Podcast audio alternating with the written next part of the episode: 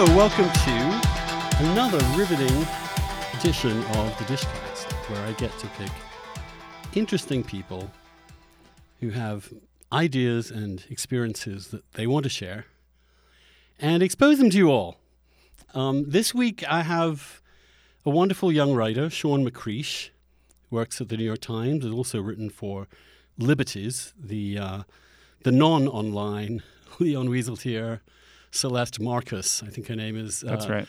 Production, which is super old world and so anti-tech, it's kind of tech at this point.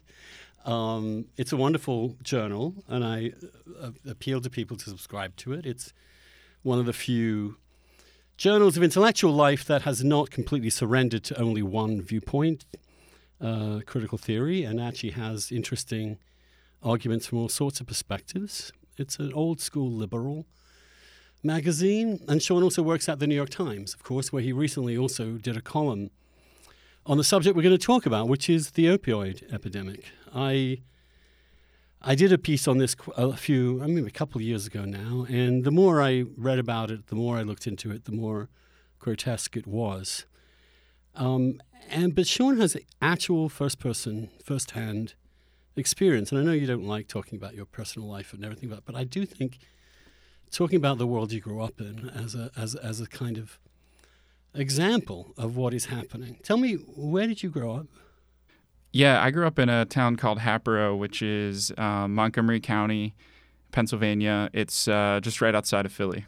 Hatboro, right? Right. You said it's something it's different. Ah, Hatboro is that? Uh, no, Hatboro. Hatboro. Okay. Yeah. Okay, bro. Yeah, exactly.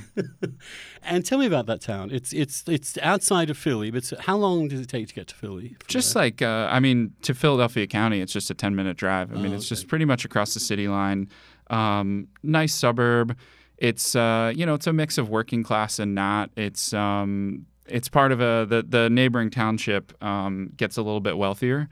But um, yeah, there's a good mix of like lower middle class, middle class people. Um, ostensibly nice town. Public schools were good. America, as we once understood it. That's right. Yeah. Um, and your parents, none of your family had gone to college, right? They tell me about them. Yeah, that's bit. right. Um, my mom's a hairdresser. Um, when she met my dad, he was a bartender. That's, Um, that's that's first of all, that's hot. Secondly, that's great. yeah. Um, uh, they they had me when they were young. I was at their wedding, which happened to be on Halloween.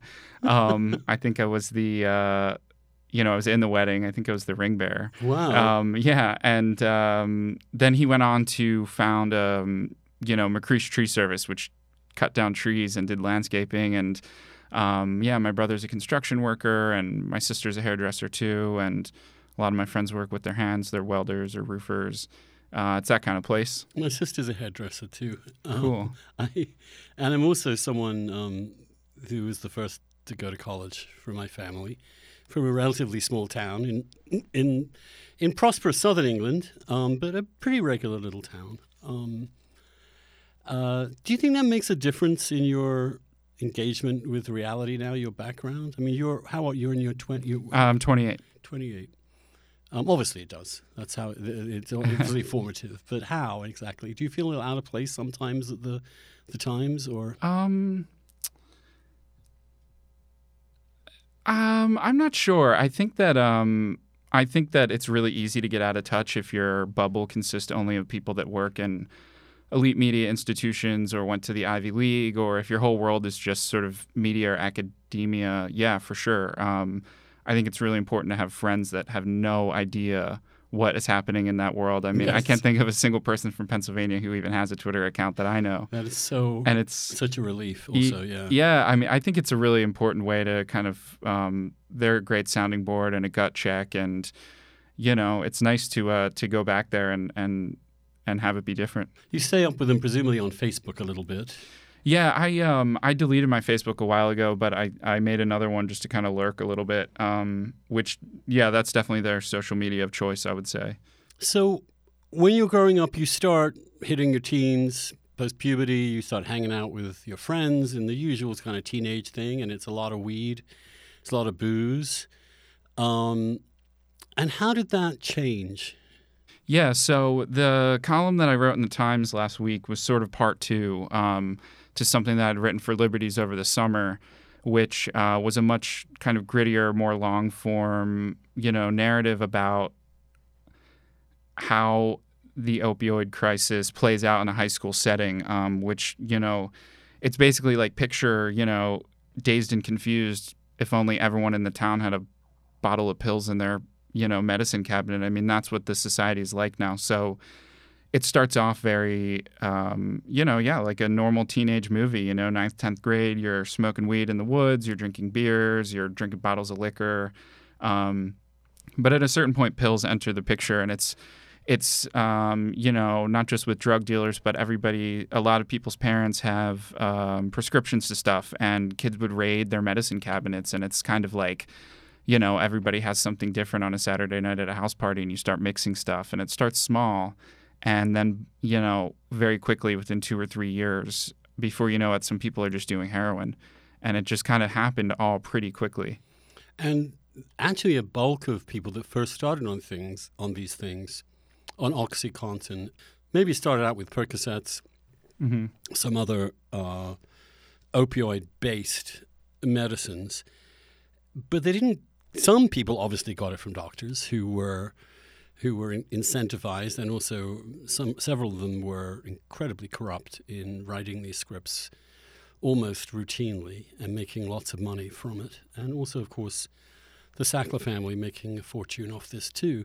But many of them got them from relatives. The, the, the way in which people raided their parents or their brothers and sisters' mm-hmm. medicine cabinets. Um, and of course, once you start on these, they do have a quite powerful addictive uh, content to them. It's, it's, it's, it's definitely more powerful than weed, for example. Yeah, it, it grips you. And the way that we were treating it, it sounds so ridiculous, and it is ridiculous to look back on it, but to treat Percocet like it's a party drug, um, which is just totally bizarre. And I can remember there was a certain point in high school where it felt like the parties actually changed because it's not. There's a difference between a bunch of drunk kids running around a house trying to get laid and chain smoking cigarettes versus, you know, a year or two goes by and you go to a party and half the party is asleep on the couch with lit cigarettes and you know, can barely stand up or move because they're just drugging the shit out of themselves. Um, and it did feel like you could start to see this happen. On the uh, brilliantly on the first bottles for OxyContin, it told you you must not crush or snort this right. medicine. right. Even though you could, mm-hmm. and of course, if you did, uh, the effect was had much bigger immediate impact. Um, mm-hmm. Uh, so that was also a, a, function, right? Crushing the things. Yeah, for sure. And um, that actually that played itself out at a you know that um, when I was in 11th grade, Purdue Pharma tweaked the OxyContin pill to make it sort of uncrushable. They thought that mm-hmm. this would stop it. So this caught me right in the peak of when everybody was doing it in my world, and um, all that did was make people start taking heroin. Right, because it's just very hard to, to match that sudden big high. Exactly. From a rather much subtler mm-hmm. effect of, of taking pills. And um, heroin's a lot cheaper too. So if you're buying it from a drug dealer, you can get, you know, twice the impact for half the cost. And the drug dealers turned out to be pretty good at what they did, in as much as, I mean, I, I read a whole bunch of stories and, and accounts of this, but they made it much easier to get a, a little bag of, of tar heroin than they would than you would if you had to go to get um, some more serious drugs or other drugs, and, and they they understood the appeal of this in those places. Right. Yeah, I read that in your piece, which I thought was really interesting. I, you know, I've never done uh, heroin, and I, I never even did OxyContin. Um, I kind of cut myself off after Percocet, so a lot of this is stuff that I learned afterwards. But um, yeah. But why did you not, and everyone else, well, not everyone else, but a lot of a lot people. of your friends did? What What do you think was the difference between you and them? Um, you had a bad experience once, right? I did, yeah. Um, I was like sort of in a phase where I was trying a lot of different things, like everybody else, and I, I had a couple bad experiences with Percocet. Uh, you know, this one time we crushed up a, uh, a Perc 30 and just kind of railed a bunch of lines of it, and I felt like I was gonna you know, you start dry heaving and you feel like you're going to throw up. And it was just awful. I mean, I, I realized that I, that's just not that wasn't fun for me. And um, oxys seemed scary. You know, you do stuff because you see older kids are doing it, and it seems fun and it seems cool. And are you edgy enough to to try it? And you know, you just So peer pressure kind of starts on this stuff. yeah, for sure. Um, and it's like, how far do you want to take your partying, kind of thing. And some of the, some of the more sort of prestigious kids, the lacrosse team, Oh yeah, for Uh, sure. that once they started to do this, it became super cool in, in many ways. In a way, yeah, it's interesting because it, it it spanned a lot of cliques in my high school. Um, this was not just like there was a one lunch table full of druggies and that was contained to that. I mean, it was very widespread on the football team, the lacrosse team. This kind of this stuff was everywhere. Some people told me that, that uh, in football teams and so on, um, they were given out as pain meds to recover from injuries, um, and those then got that. That is one route in. I could see that, yeah. Yeah. With with us, it was more about the party, and there was sort of a dark allure to it, and there were rap songs about it, and it was just sort of like, how wasted did you want to get on a Saturday night? You know, oh, so and so brought oxy, sweet. But the wasted means on these drugs in particular, you get tired, you you you dip out. Right. Right. That's that's Mhm. one of the the expressions people don't really know. Right. Uh, they dip out, which means that they kind of nod off. Mhm. Right. That's Exactly. That's the, uh, that doesn't seem like a great party drug. No, exactly. Everybody is falling asleep. It made yeah, it made parties really boring to tell you the truth. Right. Um, and so why didn't others, you think, think this is boring? Let's let's move off this. well, some did, and others didn't. But um, you know, before it reached that point where it started getting pretty scary, there was actually a lot of. It sounds terrible to say, but there was a lot of hilarity as well. I mean, if you think about a house with 25 year old, 15 year olds running around, popping different pills and downing beer, I mean, funny shit would happen. And it did seem like a good time at first, and then it wasn't. What funny shit do you remember? I mean, we would just we were nuts. I mean, I remember like I had this one anecdote in the story, but I remember like we'd go to the movies and everybody would just like pop a bunch of Xanax and Klonopin and mix it with other stuff and be drinking, and people would be like zombies walking through the movie theater, and it just like funny shit would happen. And I I remember one time. Um, this kid stole a bunch of pills and we thought that it was something else and it ended up being like antipsychotic medication to treat schizophrenia and the whole house had down the whole bottle. And it was just like you know it was this sort of picaresque ridiculous thing um, that you know I, and i i uh, i talked to my friend uh, david who's the subject of the times column. I talked to him before he relapsed and passed away. We talked about a lot of this which made it into the first piece. And you know he said plain and simple um, we wouldn't have all been doing it if it wasn't fun. And that seems maybe obvious, but that's just something that you can lose sight of. I mean, in the beginning, it does seem fun, which is why kids do it. I do think it's important to understand how drugs can be super fun. I mean, how they can. There's a reason people do them. On the other hand, it seems that this kind of this particular kind of drug really is a kind of number. Mm-hmm. It's it's a kind of dissociative. Sl- it's not like crack where you do crack and you go out and you. I don't know what you do. You run around, you Right. commit violence, you have Well, lots I- of fun, you have lots of energy. This is like take all your energy away. Yeah. It's like, you know, it's the opposite of like less than zero, you know, the Brat Pack movie where it's a bunch of teenagers doing coke and having a blast and it looks like it makes the party better. But this is the opposite of that. This is Trainspotting. Exactly. Yeah. uh, it gets pretty sorted pretty quickly. Mm-hmm. And some of the stuff is also not. The opioids aren't really good at social, for promoting socialization. No. A lot of people do it alone. Mm-hmm. I mean, a lot of these deaths are happening in people's bedrooms Mhm. or in a local restroom where uh, people are dipping out and nodding off and dying in Right. ways that. Because the way it happens is that the opioids really depress your lungs and their ability to absorb oxygen. and that's how you die. Right.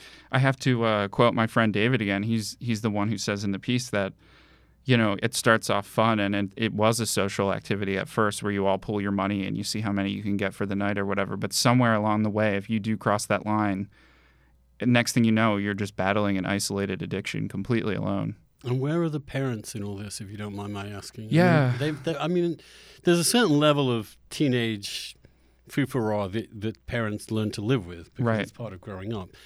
But they must have realized at some point that something is going awry here. Something is particularly different. Yeah, they do. Um, it's uh, you know, I would never judge anybody's parenting in, in the in the. Uh, I'm not the- here to judge them. I'm No, just here to no. understand how they're no, how no, they no. Of course, with this. I just uh, I think eventually a parent does realize, and by the time they do, it's usually too late. Um, and you can.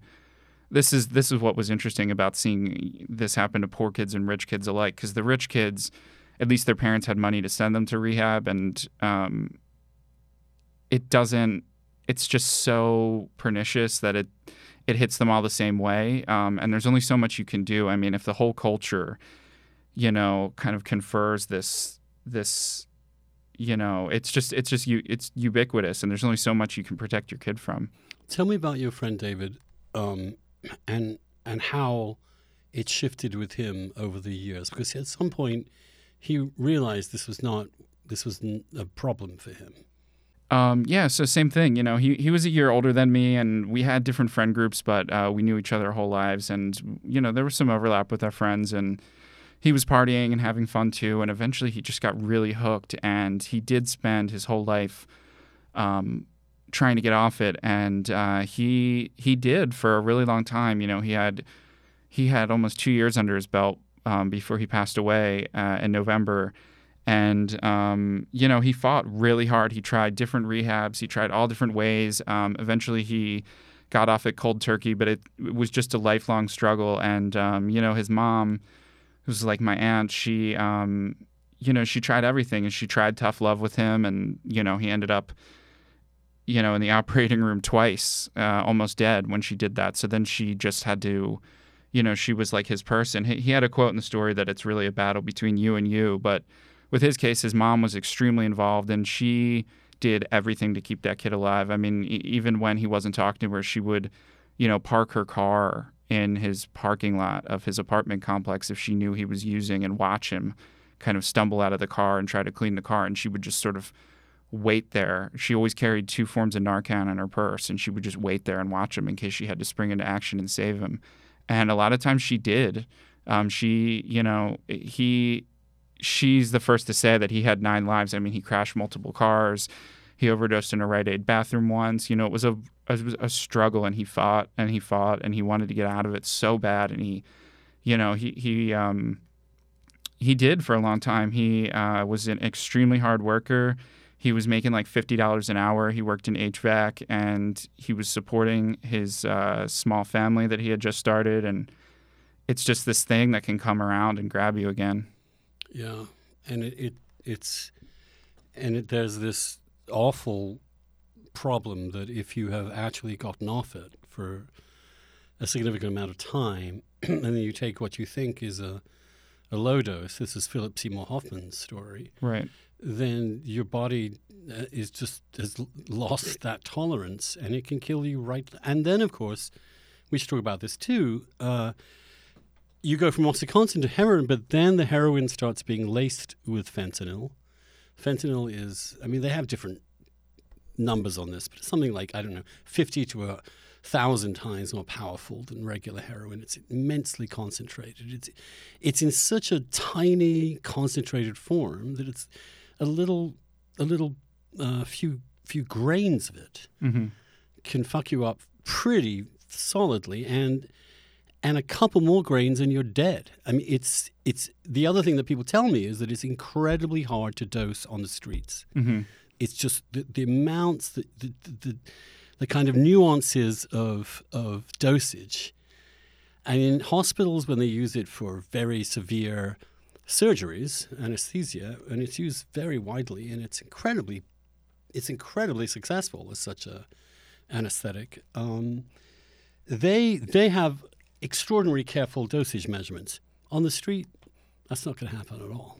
Yeah, it does feel like fentanyl has really accelerated this thing at a horrifying pace. And, you know, he told me that two forms of it turned up in his own autopsy. And as he was saying before that happened, it, even if it doesn't kill you, it makes it so much harder to get off of. It's so powerful. And I know of three instances of people who thought they were just doing a bag of Coke and ended up dying because it was, it was cut in there. And, as he says, you know, a lot of the blocks in the inner city where you would go to get heroin now, they don't even sell just heroin. I mean, it's it's become hard to find just that. It's it's hard to find anything without fentanyl in it. So this has really accelerated the rate of death. And at one point, you you tell this in your own Liberties piece.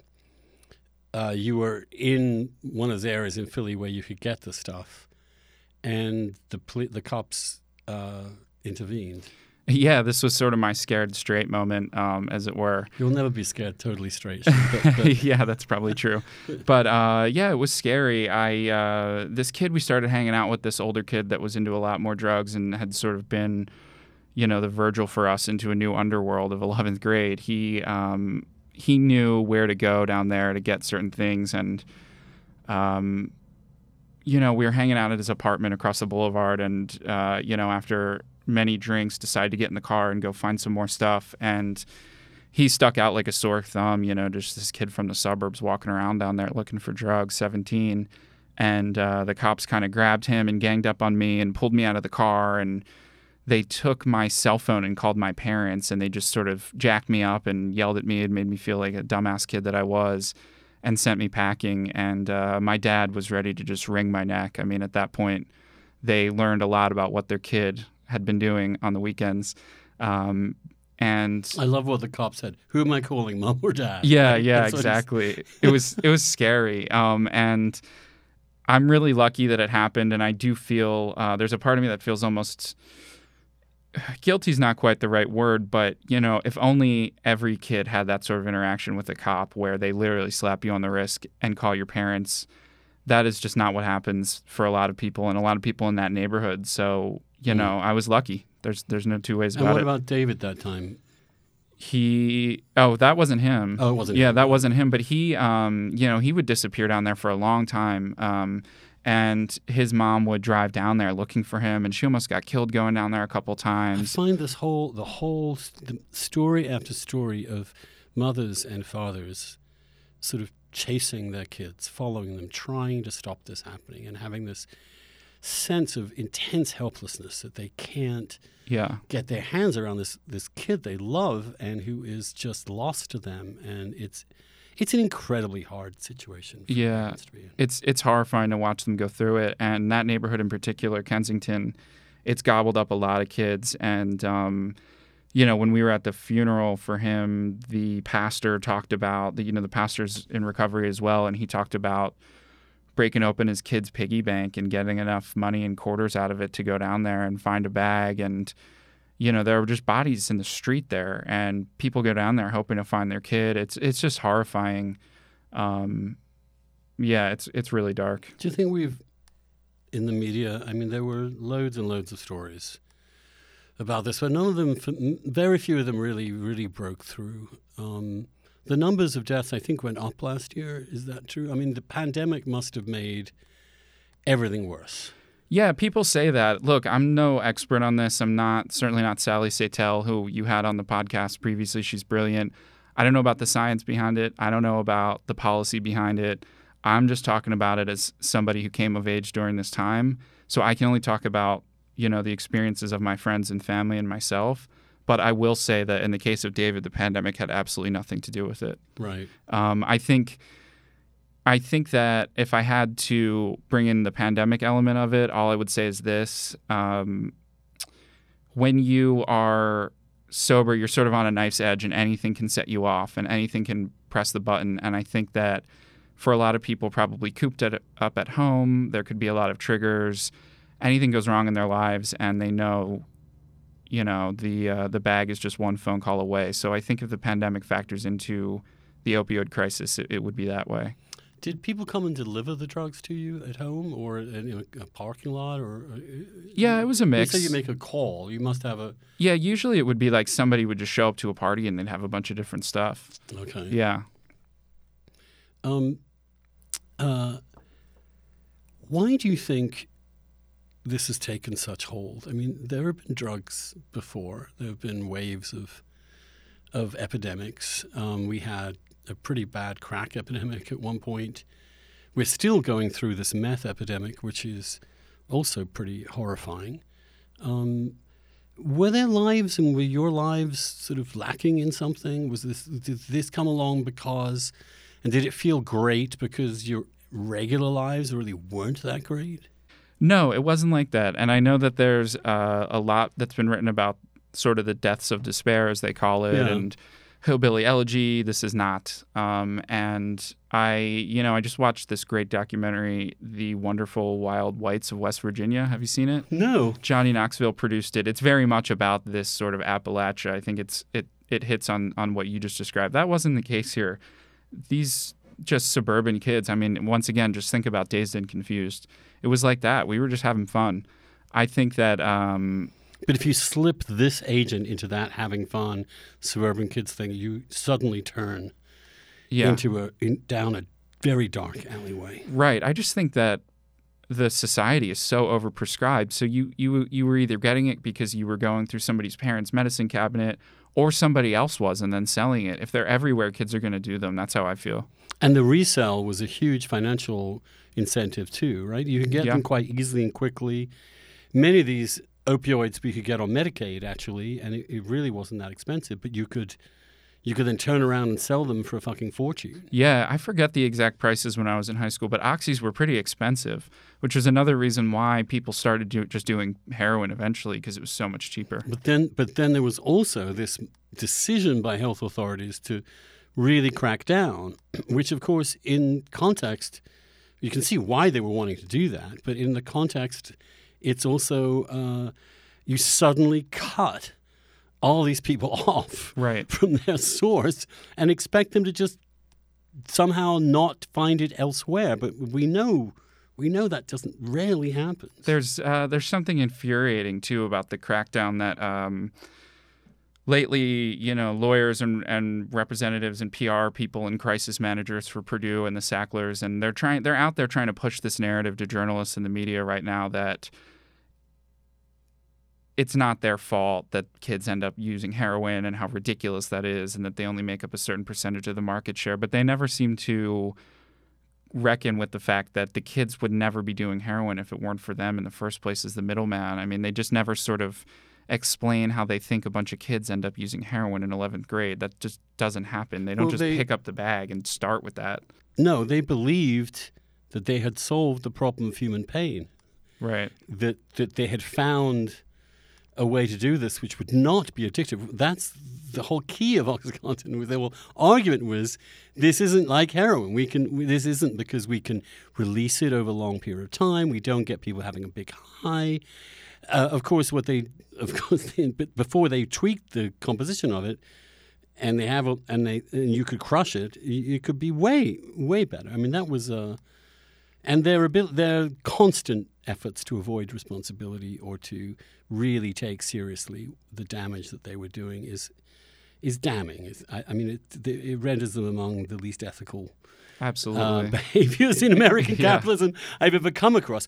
But I, but again, it's important. They didn't set out to do that. They really were enthusiastic. There was this, if you remember, there was this huge campaign that you don't have to feel pain anymore. In fact, if you're feeling pain, your doctor's doing something wrong, and uh, this was this was a huge movement within the health industry and within the whole notion that we can we can and and the truth is also done properly with limits they have been incredibly helpful to people and that's why I, I, think in their right context with short dosages that get you through a difficult operation or, or, or some difficult pain i don't i'm not against these things in principle right. um, but it was done with such recklessness, and it was also done out of a, a missionary zeal that somehow, like all these crazy things that go wrong, it was it was done with the best of intentions. Right. There's a, uh, you know, the response to this piece I wrote in the Times has just been absolutely overwhelming. I've, I've been receiving messages just uh, on all different platforms. People really, really, really sad stories. And as Tell I, me, tell me about some of them. well, I've had, um, you know, I've had a lot of people my age. Uh, some kid just messaged me on Instagram and said he's been to six funerals in two years of all his friends, and that he's barely holding on to sobriety himself. And I had this girl that I used to party with in high school read the piece, and apparently she posted on her Facebook that um, she it made her realize that she is just seconds away from relapsing, and that she doesn't want to end up just being another high school reunion over a coffin. And so there have been a lot of really really emotional, powerful messages about it. But uh, as I've parsed the comments, I did notice one thread emerge, uh, which hits on what you just mentioned, which there were some people that were saying they're they suffer genuine pain from chronic illnesses and that it's become harder for them to get the drugs because of this stuff, which is one sort of perverse side effect of the whole crisis that I had never even considered before and I don't know much about. But no, it's a real problem. It sounds horrible. People yeah. genuinely seeking this and needing this stuff for severe pain. I mean, uh, my mom, for example, she's 85 and she she's lost most of the cartilage in the bottom of her spine, and she has one of these fentanyl. Oh, a patch. Patch. Yeah uh, that saves her life. Yeah. Even though we caught her with like two on once, and there you go. yeah. It wasn't that she was trying to get high; it was that she was a little clumsy about it and forgot she already had one on, and sure, then another one sure. on. Keep an eye on her. I know she's going to dip out any yeah. any day now, but no, she, she. So far as I can see, it's not having that effect on her. But yeah, that's the other. You you veer in one direction too much. You you remove its legitimate use. Um, and I and I don't think most people aren't interested in avoiding it for legitimate use. Although it certainly means that I'm much more careful for like a, a, a truth extraction or something right. that's going to be painful. I I try not I try to avoid any opiates at all. I did I did a Percocet once to go to a party, and I did make it more fun. yeah, I yeah. got this. Uh, I, I, definitely felt less depressed and less socially anxious. Um, but I realized, nah, and it was something I had left over from something I hadn't used. But these long prescriptions of the stuff yeah. is, is, are almost designed to addict people. For sure. We've had these ways before. I mean, op- as I, I, pointed out in this piece a couple a couple of years ago, opium was once the best and the most reliable and the only pain reliever really that humans had. And in America, it was I think a statistic here that in in the 1870s it was easier to get opium than it would be than it would be to get a cigarette in the 1970s. It was in everything. You had it for your babies. Uh, you had it in this thing called laudanum. You you people took it quite regularly, but opium, of course has its limits. What happens is that after you, if you smoke it a while, you do get addicted. You do become, you have a huge amount of lassitude. You're boring. You you nod out, but and you will fall asleep a lot. But you don't die. Mm-hmm. It's very hard to overdose from just smoking opium. It's the much more concentrated forms, the morphine and the heroin, and then the fentanyl. Yeah, that do it to you. The way we've hacked these things is crazy, and by the way, the drugs that they might give you to get off of it are just can be just as scary as well. I mean, there was a phase where so many people in my high school had been checked into inpatient rehab that suddenly Suboxone had become some huge thing because everybody got sent home with Suboxone. So then people were use, abusing Suboxone, and uh, that fucked people up in some ways even worse than the than the oxys did. Hmm.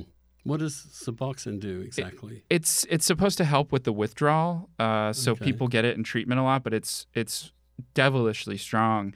I remember, uh, you know, some girl had one pill, and she split it in three one day when we were after school, and uh, I didn't take it, and the other three kids I was with took it, and they started throwing up, and the one kid was crying, and they tried to fight each other, and they could barely walk. I mean, it was crazy what this one little pill did to them and so you know sometimes the uh, the way they treat you can be just as bad. Yeah. And after the Civil War, because it was so used for injuries, it was it was it was they grew both Union and Confederate armies grew vast fields of poppies to to use opium to operate uh, in the most brutal way on so many. And then, of course, it had this knock-on effect that that uh, women bought it who'd lost spouses. It, it it it it helped them to deal with grief. You know, the the ancient Greeks uh, put opium in the drinks they had at funerals. Wow. That it was the that it was it was used at funeral events so that it would ease the pain of the loss. Uh, it, this is not a substance that has is new to human beings. It's one of the oldest, and it's quite easy to to make. I mean, I remember the the uh, the DEA raided uh, Monticello. Oh, right. This was in your piece, right? They Yeah. actually raided Monticello because. Jefferson, being a man of his time and being interested in science, and grew grew uh, uh, this particular uh, this particular plant, these poppies, which you see and everywhere. and Benjamin Franklin too, right? Of course. Some major figures like Wi- William Wilberforce, for example, the great abolitionist, was a daily opium user and open about it too. This, this, it was like smoking weed or smoking cigarettes. It was not some completely forbidden substance. I just, part of me wonders how humans can get back into a much more sort of natural and uh, connection with the way in which nature does provide things that help us get through Right. life. I mean, we've always had the ability to to use this poppy to help us. Uh, God knows how long far back cannabis goes. Some of these psychoactive agents I had last year on this this this this show, um, Brian Muraresku, pointing about how pointing out how ancient Greek ceremonies also had psychedelics um, in their their their wine. They had raves essentially. um, yes, and that uh, some early Christians in some places used it in the communion wine, Wow.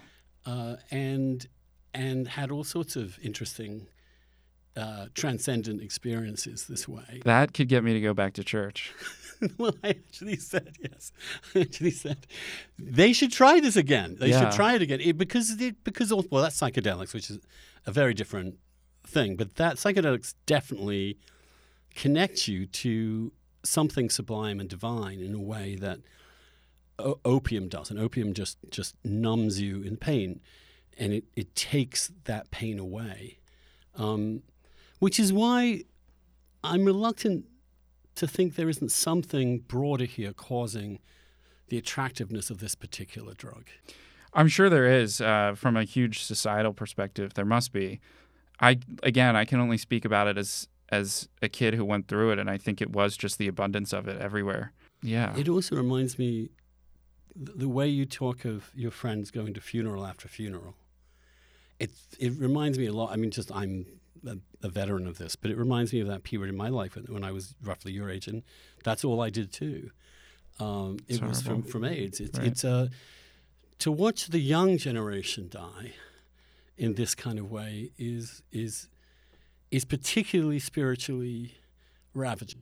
Yeah, it's really unnatural. Uh, I had a line in the piece about this. Um, my editor was asking me how, uh, you know, versus the the pandemic, and I just think that while people were really scared of COVID at a certain point in my community, COVID is not killing your kid. It's not wiping out 17 year olds and 25 year olds. So you know, after David passed away that first night, everybody was just like, "Oh, to hell with it!" You know, masks off, the house is packed, people are grieving. And at a certain point, you just kind of forget about the Mm. pandemic that's going on because there's something really, really unnatural about the way this is wiping out people's kids. And you need, I mean, this is one thing about the pandemic. It's regardless of whether it is, it's intensified people's loneliness and being shut away, which can lead to higher levels of abuse. It, it takes away interesting things to do that might not. Uh, Yeah. but but it also just reduces has reduced the ability to be with people physically Yeah. and the idea that that you'd go through these tragedies without being able to hold each other to to look at each other face to face to support each other is really grueling i mean I, i'm just now free associating the picture of the queen Yeah. alone, you know, in this horrible moment for her of losing someone she's she's been married with, I don't know, for about 150 years or however long they Right, were married. right. And there she is, uh, alone, Like the rest of us. absolutely like the rest of us. I uh, similarly like. I mean, I this is another thing. My father had a terrible accident died about a year ago, a little bit over a year ago, and the COVID meant inability to really collectively grieve, process, have a funeral, even. You, yeah, you. Uh, that's so horrible. I'm sorry. I, I remember you told me you couldn't go back to England, right? Well, I could actually, but then uh, I couldn't subsequently go back to England. But as it happened, it was just as COVID was happening. Couldn't, wasn't allowed in hospital, wasn't allowed Terrible. and it's it, it is a grueling thing, and I think now that this is beginning to ease, we're going to have to do more of that. Yeah. think, uh, and we need to do more than that, more more of that. Um, how do you feel about legalizing drugs? I don't know. I, I've read I've read both sides of it. I don't have an opinion. I'm not sure. I, I just Mhm. don't know how to fix this. I I keep hoping that uh, enough people will see and read about communities going through this and it will it will stem the tides, but that doesn't What seem to be what happening. Can we do that? Is my this is the thing. Always when one's dealing with someone in the in drug addiction, I I have had many friends go through meth addiction, which is a, is is another huge epidemic that's killing God knows how many gay men right now, as well as many others in different contexts. Um, and I, you know, there are friends of mine that I've tried to engage. I've tried to rescue. I've tried to talk to, and then I'm lied to Tragic. Yeah. constantly. That, that you can't even tell where they are because they will not tell you the truth. And after a while, I've learned that I just, at some point, I'm just enabling, and I have to just cut off contact uh, because I can't handle it anymore. Yeah, you run out of you run out of ways to help eventually. D- did you read uh, Hunter Biden's book, by the way? No, I haven't. How? What do really you make of good. I thought it was really really powerful addiction memoir. Hmm. It was barely about politi- politics at all. Uh, I thought it was amazing, and he and what you just described, he really goes through because he's lying to everybody, and you they have to help themselves in a way too. But it's it's tragic. The way his father has dealt with it, to my mind, is one of the most admirable. It's beautiful. Yeah, I I think uh, I I t- to my mind one of his best moments on the campaign trail, if not the best, was when Trump was cruelly mocking Hunter on the debate stage, and he turned around and was like, "There's nothing to be ashamed of about my kid.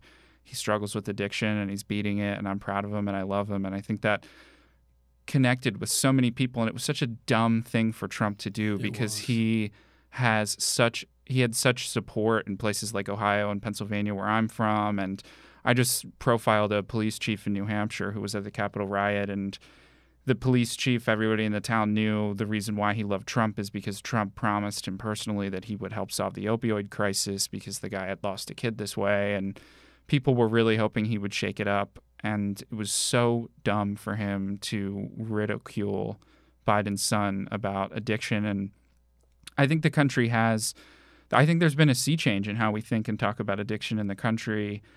You saw this with the George Floyd trial too. I mean, the you know the defense had to be really careful when they talked about his drug dependency and when the girlfriend took the stand and, and, and told how they both got addicted to to opiates. She had pain in her neck and he had it in his back, or maybe vice versa. And the whole way that was approached, not just in the courtroom but by the media, was just seems to me completely different than how it would have been covered even in the 90s. You know, in other words, uh, this crack, crack addict deserved everything he Yeah, got, as opposed to Exactly. Yeah. As as opposed to compassion, it's this thing's so widespread now. And again, this is something I'm seeing with the comments. And I, I just got a I just got an email today from a reader who was admonishing me for using the word clean in the piece. I wrote that David had been clean for two years, and I thought, shit, he's totally right. You know, the the the the language that we use has to change too. You know, you don't call people junkies or addicts anymore. I think there's been a, a much more widespread understanding. You had this extraordinary term I hadn't heard before, jawn head. Oh, right. Yeah. J A W N head. What Yeah. does that mean? Well, that's actually that's that's a Philly word. In Philly, they use this Okay. word jawn, and it basically just means noun. I mean, anything can be a jawn. You know, you're speaking into a jawn right now. Okay. Uh, okay. you know, put that jawn closer to your face. I can't hear you. Right. It's sort of like that. But uh, people use the word jawn to mean oxys. So, like, you know, yeah, he brought jawns to the party tonight. So it's a way to kind of conceal what what they're doing, or is it? Is it Sort no. How think could you it- tell it was uh, uh, it's we- opioids and not something else? No, I know it's weird. I don't know why. Just in my high school, people knew that jawns meant in that context what it meant, and uh, so therefore, somebody who becomes addicted to OxyContin becomes a jawn, jawn and then and then heroin was dope. So there's a difference between a jawn head and a dope head. Yeah, and then dope also means we. I mean, the, the, it, it it gets really, really Tangled. complicated Yeah. pretty fast. But I am obs- I'm fascinated by the way language is is is reinvented and reused. And, Yeah, But there were other. I remember when I was writing this too. Um, I I've learned not to use the word addict as a noun Right. Because I mean I'm I'm opposed to all sort of ridiculous PC Sensitivity. Right. Yeah. But but at the same time, you you you you don't want to give a false impression of what's going on here. They're not. They're people dealing with addiction. Yeah, absolutely. absolutely. And they, they, they they are addicted in some senses. But then, then there's an, this other. Then there's this other school of thought, which is that, that there's no real chemical thing going on. It's all it's it's it's all about oppression and, and people's response to oppression and every heroin, uh, every every person who's become addicted to heroin is, you know, all good. I mean, th- th- it's complicated. It's Everyone very comes at it complicated. different ways, and there are there are there are ways in which people on drugs behave horribly and are really horrible to other people. There's a, uh, I mean, meth is horrible, and the way that people use it and abuse it, and also abuse each other yeah. in the process. Oh, it'll make you rob your own family members. Just quickly before I forget, while we're on the subject of language, I told my aunt I was going to do this podcast today, and she told me that in the addiction community, people have started using this phrase substance abuse disorder as opposed to addiction. And she said I should mention that, that it was pretty, anyone listening who, who's struggling would, would understand what it meant. But that's kind of a new terminology in the way they're reframing it. It's not a great acronym. SUD. Sad. Oh, sad. I mean, right. Yeah, It's sad. sad. Um, I can't spell. yeah, no, it's not a great acronym, acronym, but it's accurate. Yeah, yeah, and and I think understanding that the misery that sometimes addiction is seen to be a false solution to is also a problem. That the, the reality that people are. And it's not that the reality is awful, but once they get on these drugs, it, everything seems temporarily so much better Right. that the, the, the, the, the you don't want to go back. Mm-hmm. Uh, it's the way in which people who use meth to have sex, for example, if they have b- become uh, addicted to it, uh, have and and then have recovery of some sort and not on it, they, they find sex meaningless without it. It's just once you've experienced certain things in a certain way, not replicating that experience feels feels like the world's gone black and white again. This uh, this this makes me think of uh, the Amy Winehouse documentary. Have you seen that? It's an amazing documentary, but it's so tragic. And there's this part where she's she's kick, you know, she she's sober.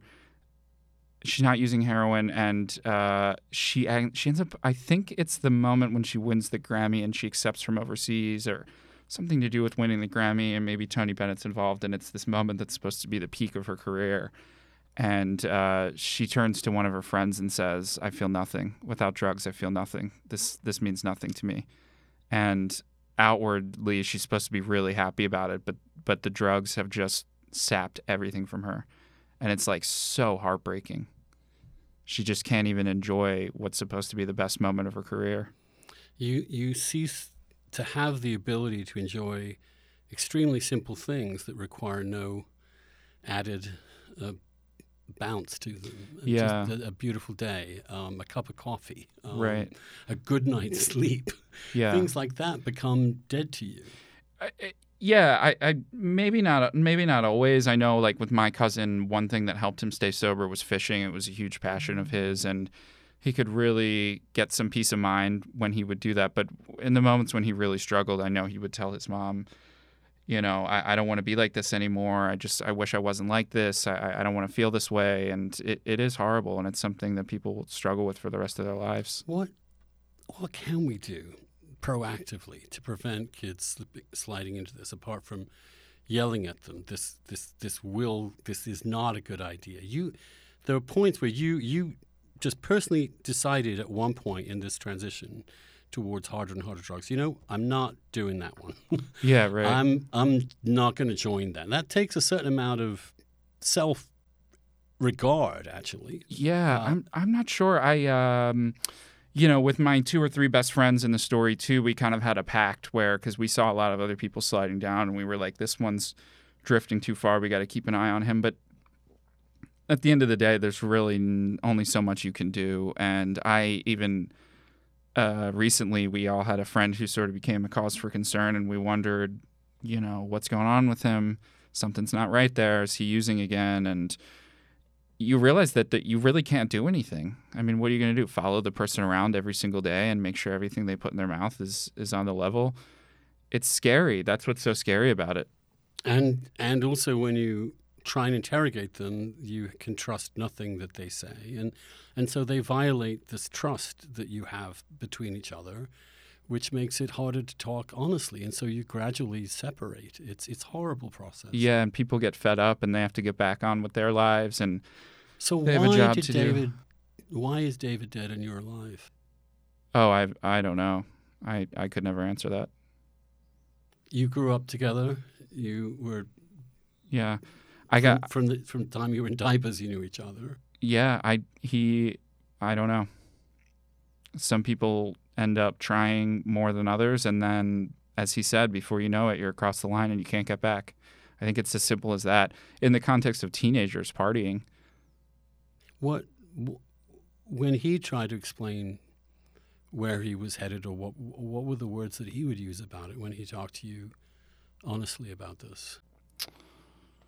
hmm, you mean in recent years? Yeah, when you asked him in recent years, what's going on? Are you have you got a hold of this? Are you are you struggling again? How can I help you? All the things that you might do to someone you love. you know, I didn't have a really candid conversation with about with uh, about this with him until he had been sober for a while, and this was you know not long before his death. So we really talked about a lot of stuff. But if you're talking about in the moment when you know the person's going to use, I, I was not checking in on him that way. The way that his his best friends were and his mom, I I, I haven't lived in Pennsylvania in ten years, Right, so you have to live there. You have to be around it to, to understand and see what's happening. But yeah. But nonetheless, when you spoke with him after he'd in, been in recovery, and you don't have to answer these questions if you think they're too personal or invasive, please forgive me. Sure. I'm just fascinated by the process. Um, how was he explaining it to you? How did he describe his own addiction to you? Was it just uh, a, a horrible consequence of something he started out doing and he couldn't really control it? Was that was that what he was saying?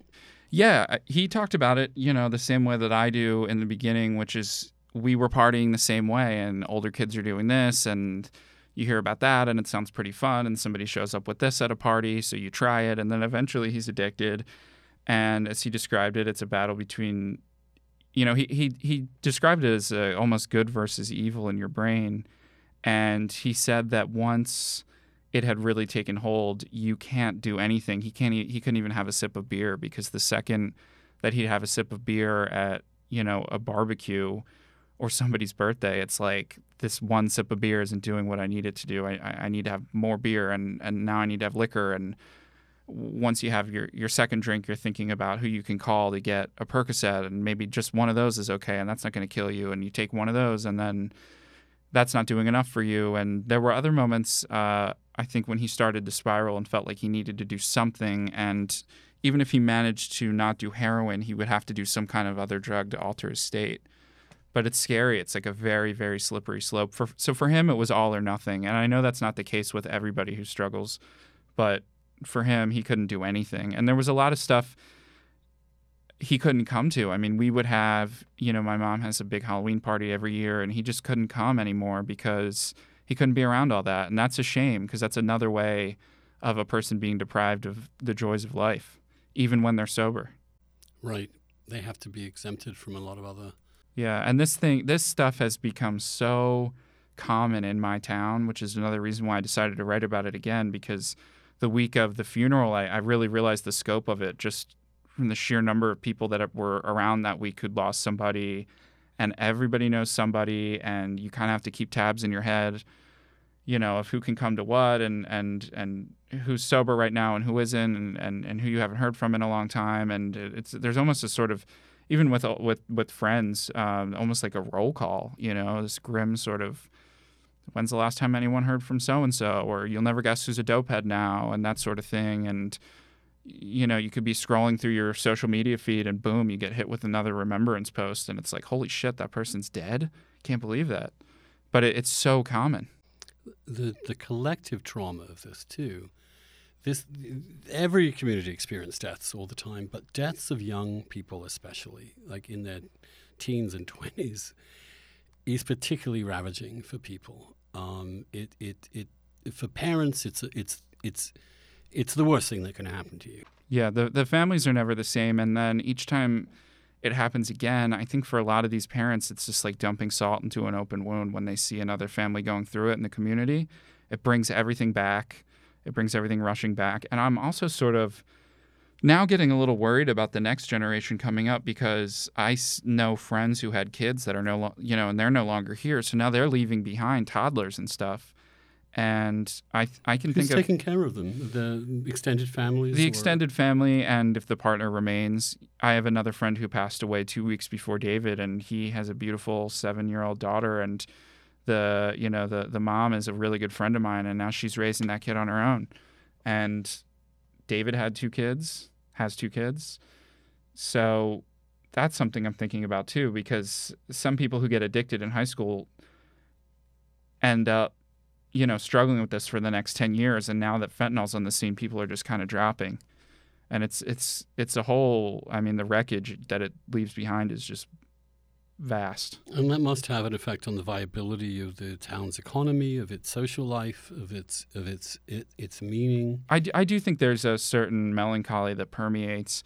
I think people are numb to this in a lot of ways and used to it. It's it's shocking how uh, commonplace it feels like a fact of life. Which is another another reason why I wanted to write about it because I don't live there anymore. It when I go back, I realize how just not normal this is. Is there a dynamic in which this kind of trauma leads to more use of?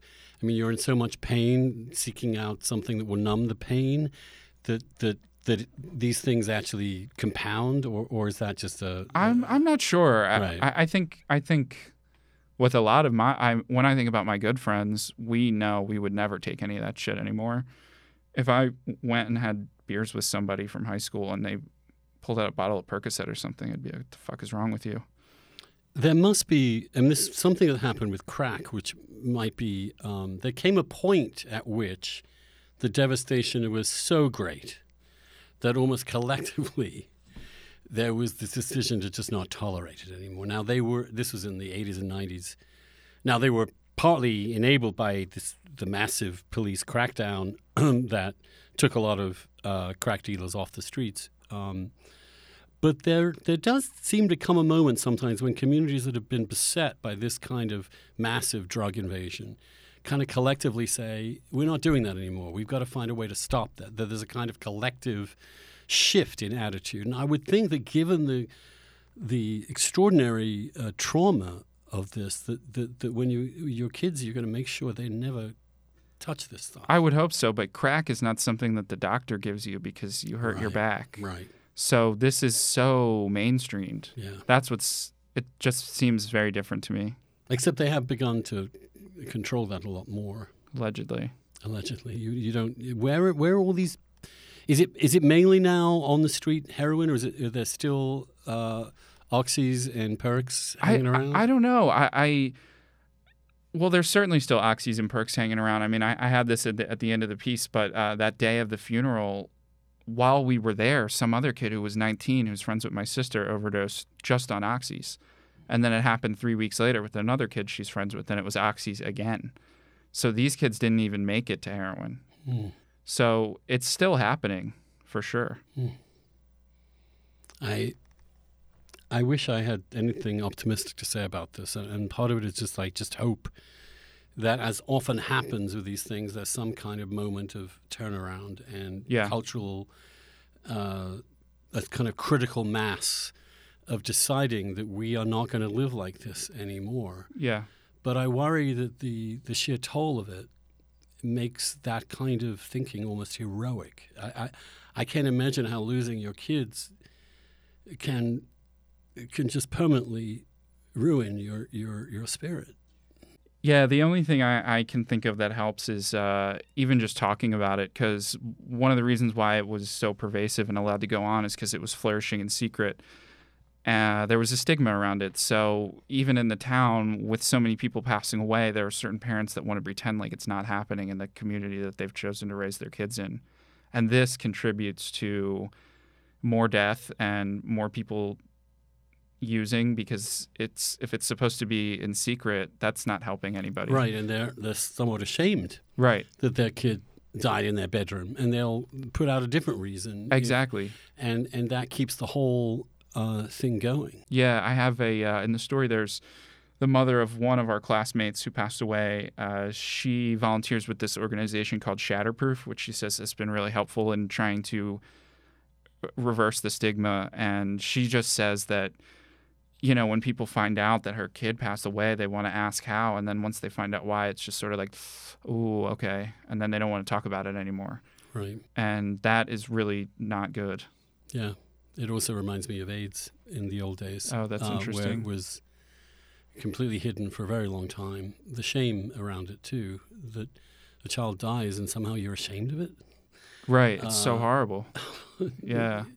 It it compounds it horribly. Um, is there anything that you've written? I mean, not you've written that you've read or come across that really helped you understand this. That that maybe our dish heads out there could could could read apart from your excellent piece. You, it's it's hard to get because it's it's it's not online. Oh yeah, I actually Uh, found a web uh, archive version of it. I'll send it to you. There's a yeah. There Yeah. We, maybe we can post a link to it or something so that people can download the PDF. Yeah. I find the PDF. Put it in your Kindle. It it it really helps. cool. Um, Yeah. uh, I don't want to uh, in any way ruin the coolness of never having it online because, frankly, at this point, I understand the imperative to stay out of that cray cray. Right. Right. um, right. Uh, but Shawn, I just want to thank you. I I didn't want to. I just want to talk about life and your experience of it and remind people this is still going on in in a, in really awful ways that it's affecting kids. It's breaking up families. It's destroying economies. It's it's ruining life in so many places. Um, and the only solace I have is that we've seen these things happen before. The vast was a huge, big increase in opium use, for example, in England in the in the early 19th century with industrialization. It's it's also partly common in periods of very fast social, economic, cultural change when people feel a little disoriented, and it seems to have a connection with the use of opium and opiates to kind of numb it all a little bit. Unfortunately, with technology, the numbing it all a little bit becomes killing yourself very quickly. Right. Um, I mean, there are amazing stories of people going on trains through the countryside of England and seeing farm laborers passed out, whole like standing up with their bending over their Wow. forks and pitchforks because they were fast asleep. Just the the the, the people in the fields were literally prone. Uh, this was very common. Wow. Um, and so, and somehow in some kind of social shift, it moved on. Some other things came in. Um, uh, but uh, that's my only hope that somehow there'll be something we can't control that will shift things a little bit. But it certainly doesn't look like it's happening now. yeah. The historical perspective is is a little hopeful. I agree, and very interesting. I, I feel like uh, in terms of it being a story, in some ways, it, I was thinking a lot about Afghanistan this week. Now that Biden's pulling Mm. out, and in some ways, it does remind me of our forever wars because it's this thing that's been going on for two decades in the background, and it no longer really makes the front page, and everyone kind of knows it's happening out there, and it's this sort of national shame, but no one really wants to talk about it, and it just seems like this horrible fact of American life. Except that the toll on American lives is far greater than it has ever been in Afghanistan. Right, that's true. the threat domestically is far greater than Al Qaeda presented ever. Um, For sure. So yeah, uh, it is, and I think not becoming numb to it is is an incredibly difficult but important thing to do. For that, I want to thank you very much, Shawn, for coming in. Thanks so uh, much for having me. Wonderful to hear more about the story and your own pain in it, and I, I will I will pray for you too. I losing losing your friends young from something that you can't control is is is is is a affects you for your whole life. You won't forget the people you lost, and they'll live with you. And there will be a moment where you will constantly ask yourself, "Why did they die and me not?" And that's that's that.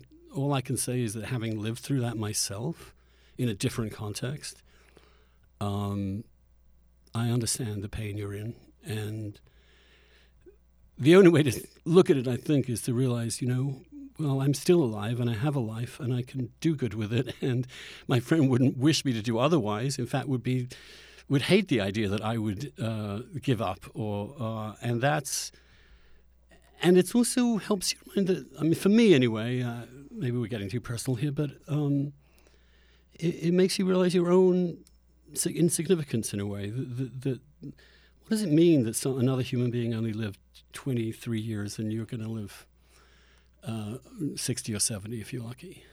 Yeah. That doesn't make him any less than you. It helps you see that life is not about how long it is, but what you do with it. Um, and that was a big, a big lesson I, I learned from the whole AIDS experience. Yeah, well, I was just really happy that I could write about their lives and their experiences and the experiences of their family because people forget and they do move on in some ways and that's really hard for the people left behind. Yeah. So thanks for letting me talk about it. Absolutely. And you did it beautifully. I recommend the essay. We'll we'll put a link to it on the podcast page and we'll see you next time. Thanks so much. Thanks so much, Andrew. You bet. Bye-bye.